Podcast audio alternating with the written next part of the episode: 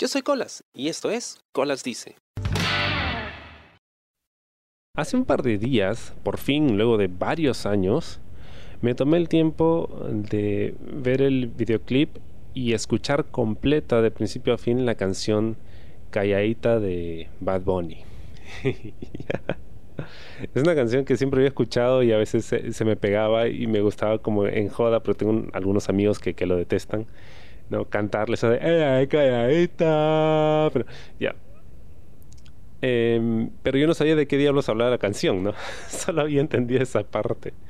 Dije, oye, ¿sabes qué? Vamos a escucharla. A ver, me senté a escucharla. Y encontré varias cositas que me ayudaron a entender. Primero, por qué es popular. Y segundo, por qué es que se le critica tanto. Argumentos de ambos lados. Y les estaba comentando esto a mis amigas hace un rato y me dicen, a ver, explícame por favor, ahora que ya lo encontraste, explícame por favor porque el tío de mi enamorado dice de que Benito, que es el nombre de, de Bad Bunny, es, es el mejor poeta desde José José. Bueno, esa es una declaración bastante atrevida, ¿no? muy subjetiva, pero también muy atrevida. Ahora, la popularidad de Bad Bunny se ve reflejada en la cultura juvenil, pero no en lo que realmente es, sino la idea que nos venden de lo que es ser joven o de lo que uno debería hacer en su juventud. Antes de continuar, debo decir que yo no lo detesto, yo no soy un hater de Bad Bunny, al contrario, el, pata me cae bien porque es tan fan como yo de la lucha libre y lo he visto participar en eventos de lucha libre y lo hace bastante bien. Entonces no me cae mal. Y he escuchado algunas canciones porque pues incluye personajes eh, de la lucha libre y eso me vacila, ¿no? Pero no me he sentado como que a analizar algo que él ha hecho, ¿no? Sino hasta ahora. Y bien, eh, a ver, ¿por dónde empezamos? Por el tema de, de qué representa Bad Bunny, qué representa una canción como esta, ¿no? Y no solo la canción, sino la propuesta visual, que es muy importante también. Creo que tiene gancho y tiene pegada con la juventud, sobre todo con la juventud, porque hay gente de otras edades y generaciones que también lo escuchan, porque se cuelga de esta idea de que la juventud o el ser joven, el ser adolescente es sexo, drogas y rock and roll. no es el primero en hacerlo, esto se ha hecho desde siempre. Pero sí siento que se machaca mucho y sobre todo en la cultura del reggaetón esta idea de que eres joven y puta, toma, sal, ten sexo, diviértete, ¿no? Vive la vida y no dejes que la vida te viva, ¿no? Pero, pero, pero de una forma muy hedonista. O sea, es, es un culto al placer al, placer instantáneo, mejor dicho, porque el vivir la vida y el divertirse, vivir experiencias, no necesariamente tiene que estar relacionado con esas tres cosas, ¿no? De sexo, fiestas y drogas. Em, va más allá de eso. Tú puedes encontrar placer o experiencias en cualquier cosa que hagas, incluso en tu vida diaria. Pero siempre nos ha machacado, y sobre todo medios de comunicación, nos han machacado esta idea de que los jóvenes, fiestas, sexo, alcohol, uh, tirarse la pera, pasarla bien, discotecas, ¿no? Y es por eso que cuando tú no participas de ello te ven raro, ¿no? O te ven como que estás como que aviejado, ¿no? ya e, estás, eres un viejo, tienes mente de viejo, te dicen. Porque se supone que siendo joven o chivolo deberías estar pensando en fiestas y eso. Y por algún motivo nos han tratado de implantar esta idea de que solo te puedes divertir o solo puedes hacer esas cosas cuando eres joven, porque cuando ya pasas de los 25, entonces ya no, ya no deberías hacer eso, ya tu vida se acabó, o sea, tu diversión se acabó. A partir de ahora solo puedes trabajar y mantener a tus hijos y ya está. Y solo puedes divertirte o hacer estas estupideces o pendejadas cuando eres joven, ¿no? Solo puedes pegártela cuando eres joven. Esas, formas de clasificar qué cosa puede o debe hacer alguien dependiendo de la edad que tiene es basura. Pero también es, es parte de una construcción del marketing. Porque siempre va a ser más fácil clasificar a la gente por edades y generaciones para poder venderles. Es más fácil si ya los tienes así separaditos y ellos ya están adoctrinados sobre, ok, a partir de esa edad te toca comprar esto. Y a partir de esta otra ya tienes que comprar estas otras cosas. Y así. Entonces, esta cultura hedonista siempre se va a ver reflejada en la música generalmente que está vinculada con discotecas, baile, fiesta, ¿no? Ok, es como que vamos a pegárnosla, vamos a, sexear, vamos a, tomar y, todo esto. Y lo veo también en el video, ¿no? O sea, es una chica que, según la letra de la canción, em, pues es una persona muy callada, muy reservada, muy estudiosa, pero cuando llega la noche, ¿no? Se transforma y sale de fiesta y se acuesta con un montón de patas y toma un montón. La canción lo dice, ¿no? O sea, ella, para ella los shots de tequila no son nada y va de fiesta en fiesta y tú lo ves en el video, ¿no? Está en una fiesta, está en otra y termina en la playa y esto que el otro. Por supuesto, todo de forma muy glamorosa también, ¿no? Como que todo está bien en el mundo, nadie la asalta, nadie la cosa, nadie la viola. Eso no pasa en la realidad de la canción se divierte libremente. Y, refuerza esta idea ¿no? que existe en, la gente joven, no necesariamente la gente joven, más con la gente inmadura, ¿no? de que ser pendejo es lo mejor, o sea, la pendejada, no salirte con la tuya, sacarle la vuelta y, digamos, darle la, la, vuelta al guion, es chévere, ¿no? Y si haces eso, puta, ya eres el, el papi o la mami. la idea está pues de saber hacerla, como dicen, saber hacerla, saber estar con un montón de gente a la vez y que nadie se entere y nadie se resienta. Como dicen esta frase que yo detesto, tener tu rebaño, ya esa me, revienta. Es chusco, es, no, tiene clase, es, em, es vil, es ruin hablar así, pero esta idea del rebaño, ¿no? De tener un montón de gente con la que te puedes acostar y salir, em, es aplaudida, es celebrada. Pero es parte de esta cultura hedonista, Bien, entonces, en términos de tema, del contexto, de a qué obedece este interés que genera este tipo de música, pues tenemos eso, la cultura hedonista orientada a la juventud, vinculada muchas veces a la fuerza a la juventud. Ahora, en términos de producción musical,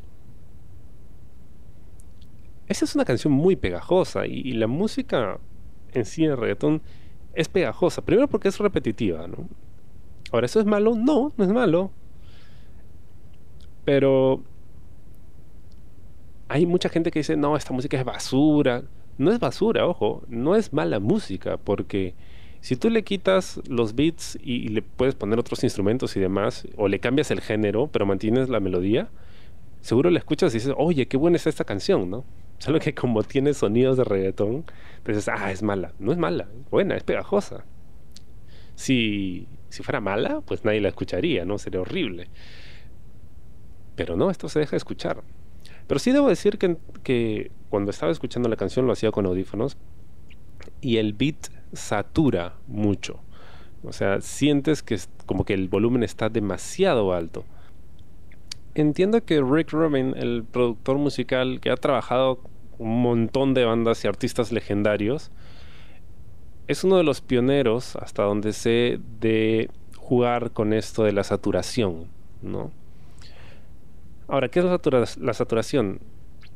Em, para explicarlo en sencillo, porque yo no soy ingeniero de sonido, pero lo entiendo de esta forma. Si tú escuchas una canción producida en los 70s u 80s, hazte un playlist y pon una canción de esta época y luego ponla junto con una canción de los 2000s, 2010.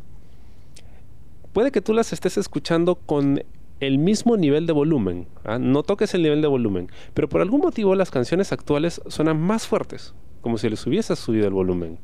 Y eso es precisamente porque están diseñadas de esa forma, ¿no? de que tengan un volumen mucho más alto para que se noten más y para que, por ejemplo, en las radios eh, llamen más la atención que una canción que tiene un volumen muy bajo.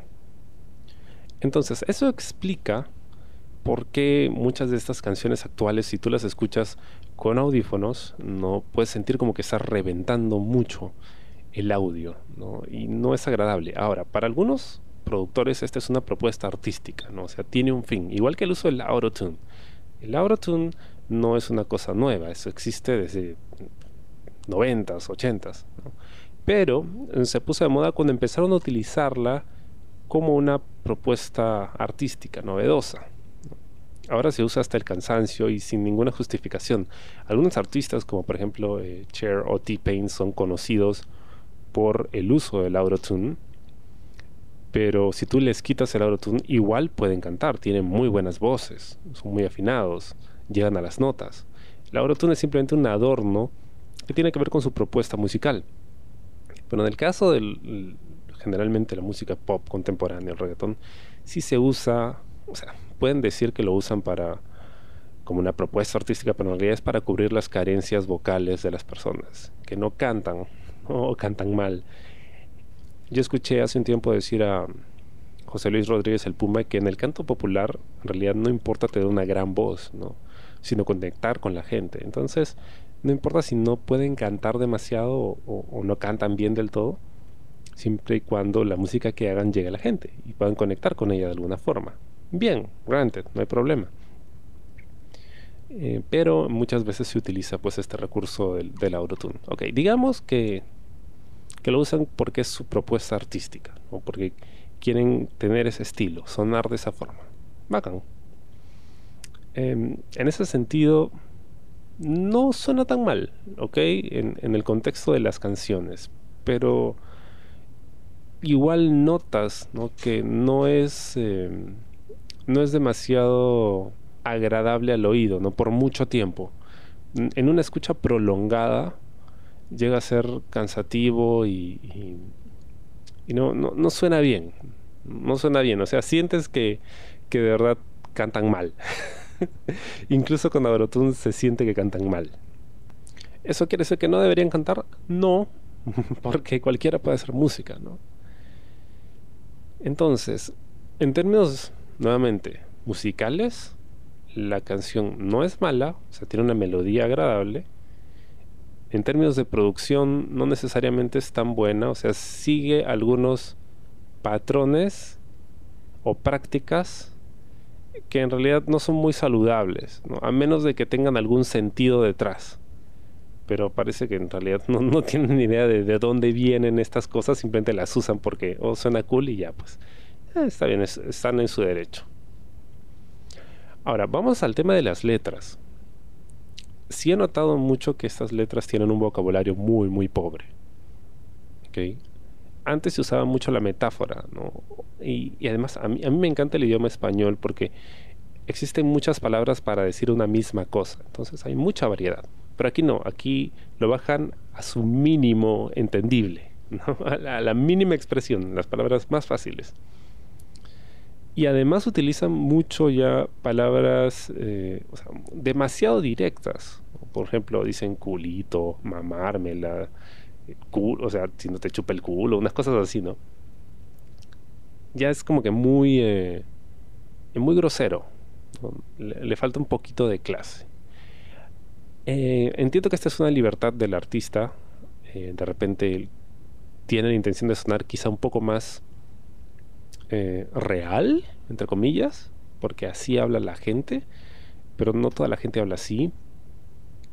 Y yo siento que pues es, muy fácil, ¿no? O sea, no, no, hay, no hay chamba ahí. no, hay chamba. Pero bueno, supongo que a la gente le gusta escuchar que escuchar esa música y a veces que la traten así, no sé. Ahora, hay que diferenciar, ¿no? El tema del reggaetón eh, o de la música popular es fantasía, ¿no? Eso no quiere decir de que la vida real sea así pero de todas maneras no deja de sensibilizar un poco a las personas sobre qué tipo de cosas escuchan o qué tipo de cosas pueden hablar o qué tipo de trato pueden recibir o dar a otras personas. No creo que el, género en sí, el reggaetón, sea lo que la gente dice, ¿no? que es basura, que, que destruye la mente de nuestros niños. No, es, es música, es música y aunque a muchos les duela, es música Y em, no necesariamente es mala, ¿no? O sea, es, un tema muy subjetivo. Pero sirve mucho escucharla teniendo en cuenta el contexto, ¿no? De dónde viene.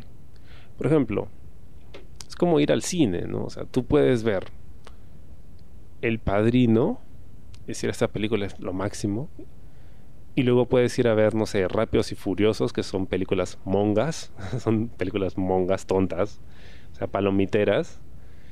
Y puedes disfrutar ambas, ¿no? Pero nunca vas a creer que, o sea, El Padrino o Rápidos y Furiosos es necesariamente una mejor película que El Padrino, ¿no? O te cuenta una mejor historia, o lo hace de mejor forma que. Mientras seas consciente de la diferencia, ¿no? Del trabajo, de las calidades, chévere. Es como cuando comes comida rápida, ¿no? O sea, tú vas y comes, no sé, hamburguesa o lo que sea y dices, oye, esta basura está rica, ¿no? es lo que yo digo, esta basura está rica. Sé que es basura, sé que esta vaina no me está nutriendo, sé que es pura grasa, sé que son residuos animales y demás, sé que son puros químicos, pero está rico, ¿no? Pero estoy consciente de que esta vaina no es buena para mi salud, ¿no? Entonces, evito consumirla en demasía. Si me ponen un menú o la basura esta, prefiero el menú, ¿no? suele ser más sustancioso. Y está más rico que la comida chatarra. A veces se te, antoja comer grasa, se te antoja comer basura, vas, comes la basura y ya está, ¿no? Una vez al mes no pasa nada. Pero eres consciente, o sea, la idea es mantener el estatus de conciencia sobre qué cosa estás consumiendo. A veces escucho reggaetón, a veces pongo esta música monga, y, me vacilo y, estoy haciendo lo que sea que esté haciendo y, escuchando y normal, ¿no? Y me entretengo en ese momento y luego vuelvo a lo que normalmente consumo. Y vuelvo a seguir explorando sonidos y demás, ¿no?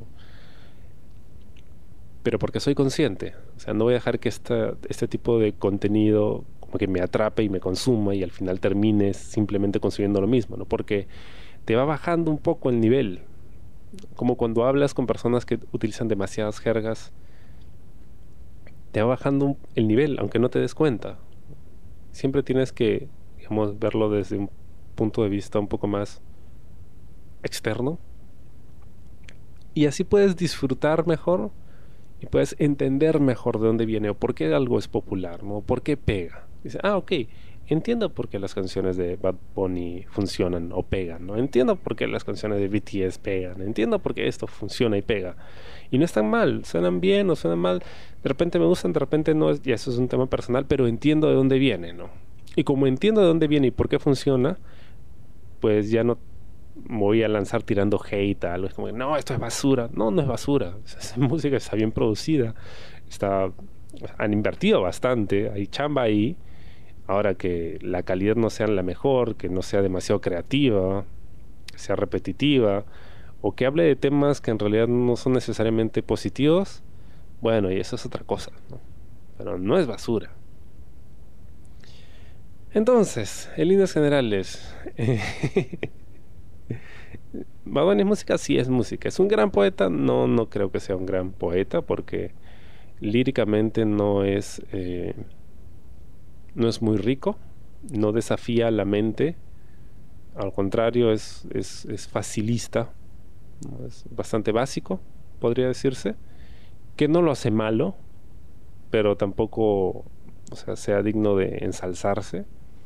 Creo que es un artista muy visual precisamente porque es una demanda de los tiempos, que la propuesta visual sea más llamativa, sea más atrevida, pero siempre muy estética, ¿no? Y en ese sentido sí, cumple con eso, con esos requisitos. Luce bien, luce bien, suena bien, pero cuando vamos ya al contenido en sí, ahí es donde como que se desploma un poco.